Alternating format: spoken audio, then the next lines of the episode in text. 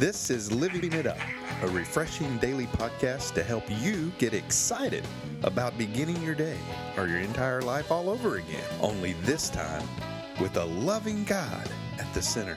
We hope you experience joy from listening and find yourself laughing and living it up on the way to beginning again. For more teaching and encouragement from the Neils, visit their Facebook page at Living It Up Beginning Again or their website at livingitup.org. Now, here's Scott and Teresa. It's Friday, Friday, Yeah, Friday. weekend's here. And let me ask you, and let me just say this. No matter who you deal with this weekend, Mhm. don't forget, they too are a child of God. And He loves them, both of you. He does. Don't forget that. Yeah. It's easy to do. And that's our topic today. All right? Because, uh, oh, by the way, I'm Scott. yeah, I'm Teresa. Yeah.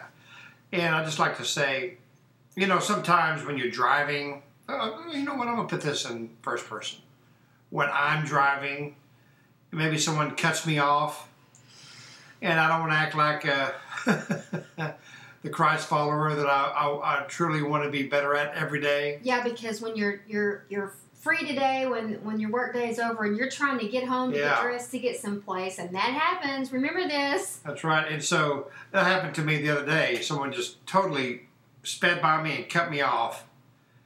Ooh. And my initial reaction was to get upset. But instead of reacting, I responded. And I thought about this scripture in 1 John 3 1. That you know what? Whether they know it or not, they're a child of God also. Maybe they're having a bad day. That's right. Maybe they're on their way to the mm-hmm. hospital because their wife is pregnant. Yeah. Or maybe someone they know is passing away. They just got bad news Yeah. on their way. I know I received bad news when my dad was taken to the hospital. I was, it was a Friday night, and I was having dinner with a friend of mine. Yeah. And I got in the car and got this call from my nephew, and I wasn't thinking about anything else other than getting home and getting what I needed for what I knew was going to be a Mhm. long night. But I still had to remember who I was and who all these other people were too. It wasn't Yeah. just about me as much as I wanted the world to stop because of what I was going through. Yeah. I had to remember, you know what? There's other people on this road too, and they don't know what I'm going on, going through in this car. Yeah. That's true. Well, I know when my mother uh, passed away, uh, my gosh, it's been 15 years ago. Can't believe it. But anyway, when she passed away and I got the phone call, I was probably an hour away, and I got there in 20 minutes. Whoa. And so uh, I'm sure I passed a lot of people and cut a lot of people off. Mm. You know, That's not an excuse. Oh, We're no, not at all. you to drive fast. I'm tonight. encouraging you not to do that. Right, But my point is, they had no idea what I was going through. right. And you don't I have any idea what the other person is going through. But he loves all of us, Mm-hmm. and we have to remember that and still treat each other as brothers and sisters. We've all got we we all got the same daddy, just a different mother. That's right. And you know, in 1 John 3 1, it says, See how very much our Father loves us, for he calls us his children, and that is what we are. But the people who belong to this world don't recognize that we are God's children because they don't know him. Yeah. You know, there are people out there, if if you know Jesus, that uh, there's, a, there's a lot of people out there that don't know him. And so but what we know as Christians is everybody is a child of God. Mm-hmm. Everybody.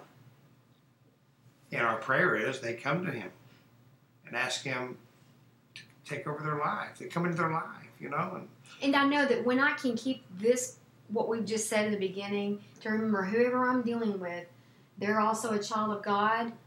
I can, if I look at them and remember that in my head, Yeah. I can pull back and be a little more accepting and realize too, you know, I was there are times when I wasn't in such a great place, mm-hmm. and if other people had treated me the way, you know, what the feeling was like, it would have been devastating to me.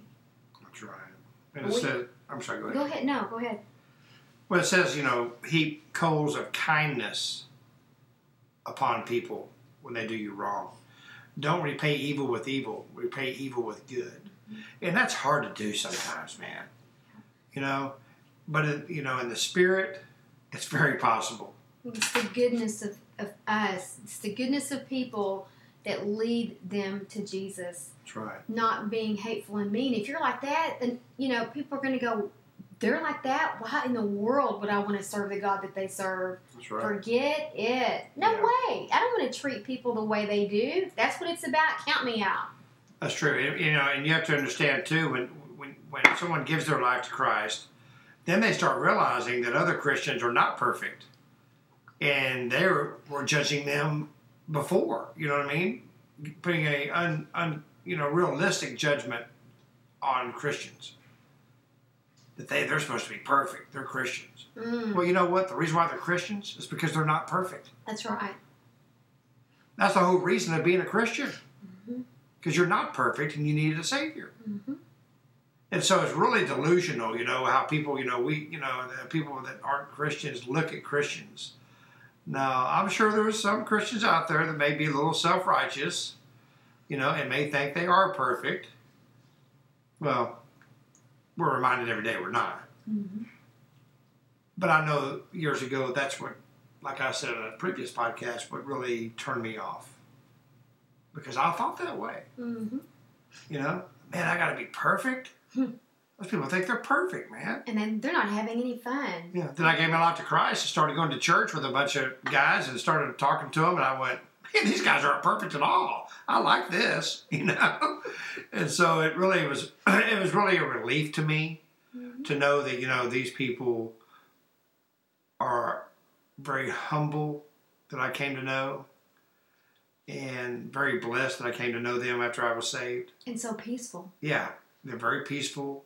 Now they've got they've got you know things that go on in their life. They have trouble, trials, and tribulations. But see, honey, that's what's so great Yeah. about God's peace. Mhm. The world gives peace, and they say in the in absence of conflict. God's peace, you have it in the midst of conflict. Right. You know, you're going to shake your head and go, "Wow, Scott, how could you behave like that?" Yeah. What you said about your mom, or to me, how are you remaining so calm after what you're going through with your dad? Well, it was just that peace, and I know we're off topic here, but it all it all boils down to our our heavenly Father. hmm And today, with it being Friday, maybe you're going to go to the bank. Maybe you're going to fill up your car with gas. Maybe you're trying to race home, to go f- get ready for your date, or whatever the case may be. When if you get aggravated today at somebody, remember that you know they too are a child of God, just like you are. hmm And whoever, whether male or female, that is your brother and your sister. That's right. And love them with an unconditional love. That's very. That's not easy. You know, that's an agape love, which means that's God's love. It's unconditional.